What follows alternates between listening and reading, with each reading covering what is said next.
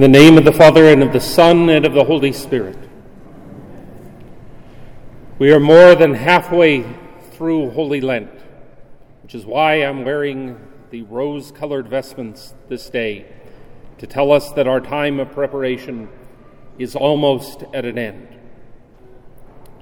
And this weekend, we hear one of the most famous and familiar of Jesus' parables. If you were to ask people to name one of our Lord's parables, it would likely be either this one or the Good Samaritan.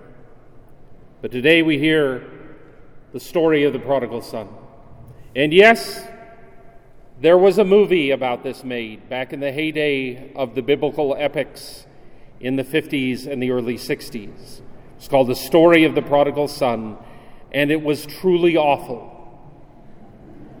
He had all sorts of adventures, including leading a rebellion in the city in which he had found himself.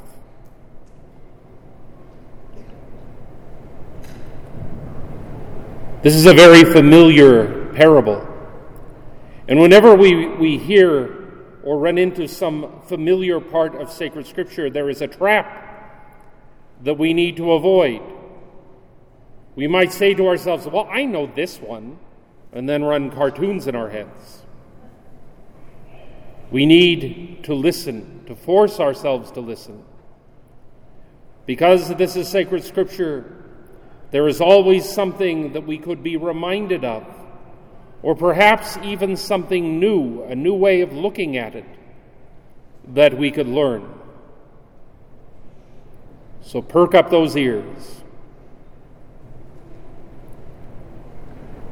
We learn about the Father God the Father, because who does the Father in this parable stand for? God the Father. And through it, we are called to, to imitate his Son and to rise up and return to our Father's house. We might have wandered a little bit away or a long bit away.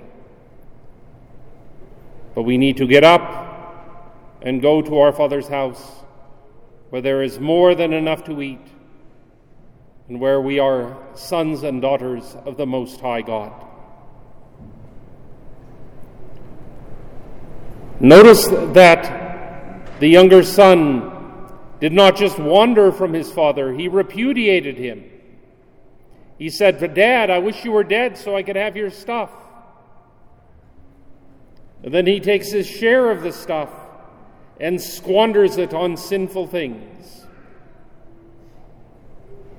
And yet the Father continues to love his Son, just as God never ceases to love any one of us. God always desires our return, He desires our salvation.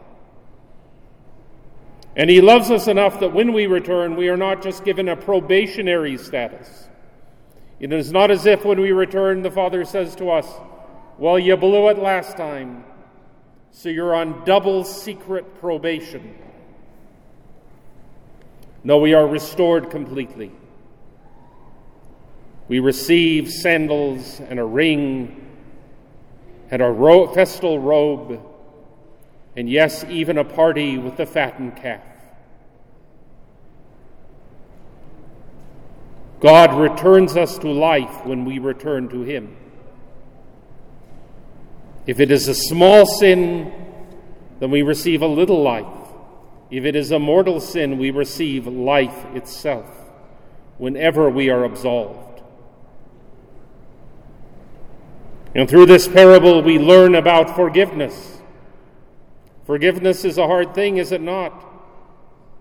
When someone does something really bad to you, it is a very difficult thing to forgive. And yet we have the wonderful example of the Father. We also have the example of His only Son, our Lord Jesus Christ, who forgives even His executioners from the cross. In the Father's house, there is both hope and the certainty of forgiveness if we return to Him. No matter how desperate the situation we find ourselves in, we can always turn to the Father and receive His love and forgiveness.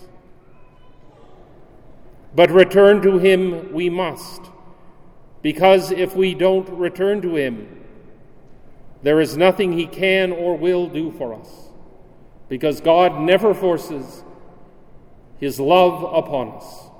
He respects our free will.